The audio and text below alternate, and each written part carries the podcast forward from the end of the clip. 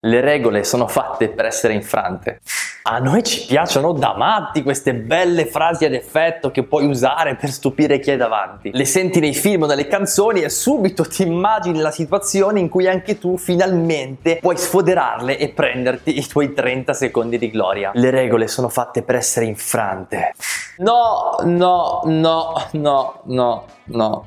No. No. No. Le regole sono necessarie per la convivenza civile, in famiglia, a scuola, allo stadio. Se vuoi portare a casa dei risultati nella vita, caro mio, devi darti delle regole ed essere disciplinato con te stesso. Pure se vai in discoteca ci sono delle regole da rispettare, altrimenti o ti buttano fuori oppure qualcuno poi si fa male. Le regole sono dei limiti, certo, e i limiti a noi ci fanno sempre un grande problema perché vorremmo essere al di sopra di tutto, come degli dei nel nostro piccolo mondo. Ma prova a togliere le strisce bianche dalle strade, vedi che casino c'è a Milano in tangenziale nord alle 7.30 di mattina. Pinocchio, conosci la storia, no? Lui e Lucignolo vanno nel paese dei balocchi perché non vogliono più rispettare le regole e si divertono un mondo. Se faccio quello che voglio, dico quello che voglio, abbasso la scuola, più prati, meno preti. Sì, peccato che alla fine diventano tutti asini. Questa quarantena del bene e del male ci ha costretti a misurarci con una marea di regole, decreti, autocertificazioni da compilare, distanze di sicurezza sicurezza da mantenere e non è stato facile, ma dopo due mesi di lockdown forse una cosa l'abbiamo capita. Le regole servono per il nostro bene personale e rispettarle è il nostro modo per fare il bene dell'intera società. Le regole esistevano anche prima, eh, però adesso riusciamo a guardarle con più simpatia perché ci rendiamo conto che non possiamo farne a meno se vogliamo continuare ad essere liberi. Non possiamo trasgredirle se vogliamo bene al nostro paese. E questo è il punto. Il segreto per obbedire alle regole è l'amore, non il timore della punizione e nemmeno la paura delle conseguenze conseguenze. Stando in oratorio mi sono reso conto che il modo migliore per farmi ascoltare dai ragazzi è farmi voler bene da loro. A Don Bosco piace questo elemento e il momento in cui finalmente imparano ad osservare da soli le regole dell'oratorio è quando se lo prendono a cuore. Insomma, rispettare le regole, quelle buone, è una forma d'amore. Amore che non è solo una questione di sentimento, cioè ti amo finché me la sento, ma è soprattutto una scelta. Una mamma che è già stanca per il lavoro e per i fatti suoi, magari non se la sente di portare da bere al figlioletto che la sveglia nel cuore della notte urlando come una scimmia, però lo fa perché lo ama, perché sceglie di volergli bene. Amare significa scegliere di dare la vita per l'altro, rinunciando a mettere te stesso al centro per lui, anche se questo significa perderci qualcosa. Non me la sento di portare la mascherina. Ok, però lo faccio perché voglio bene agli altri e al mio paese, per amore. A questo punto la domanda è come puoi praticamente amare se non te la senti? Cos'è che ti spinge a voler bene a qualcuno o all'Italia quando magari vorresti solo farti i cavoli tuoi? Credo che per riuscire ad amare anche quando non te la senti, devi prima sentirti molto amato. Se c'è qualcuno che ti vuole bene e tu sei certo che quell'amore già ti riempie la vita, allora ce la puoi fare a dare la tua vita per altri, anche se ti costa tanto. E se questo qualcuno è Dio,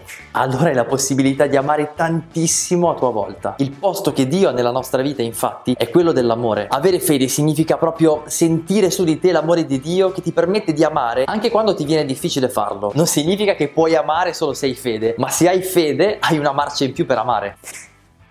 Gesù nel Vangelo dice se mi amate osserverete i miei comandamenti. Se mi amate, prima, osserverete dopo. C'è bisogno di amare per prendere sul serio le regole e osservarle, che siano quelle di Dio, dello Stato o della tua famiglia. E se ti senti amato, se magari è proprio la presenza di Dio a riempirti il cuore, allora ce la puoi fare a rispettare volentieri anche le regole che ti pesano di più, perché sai di poter contare su un bene più grande che già ti rende felice.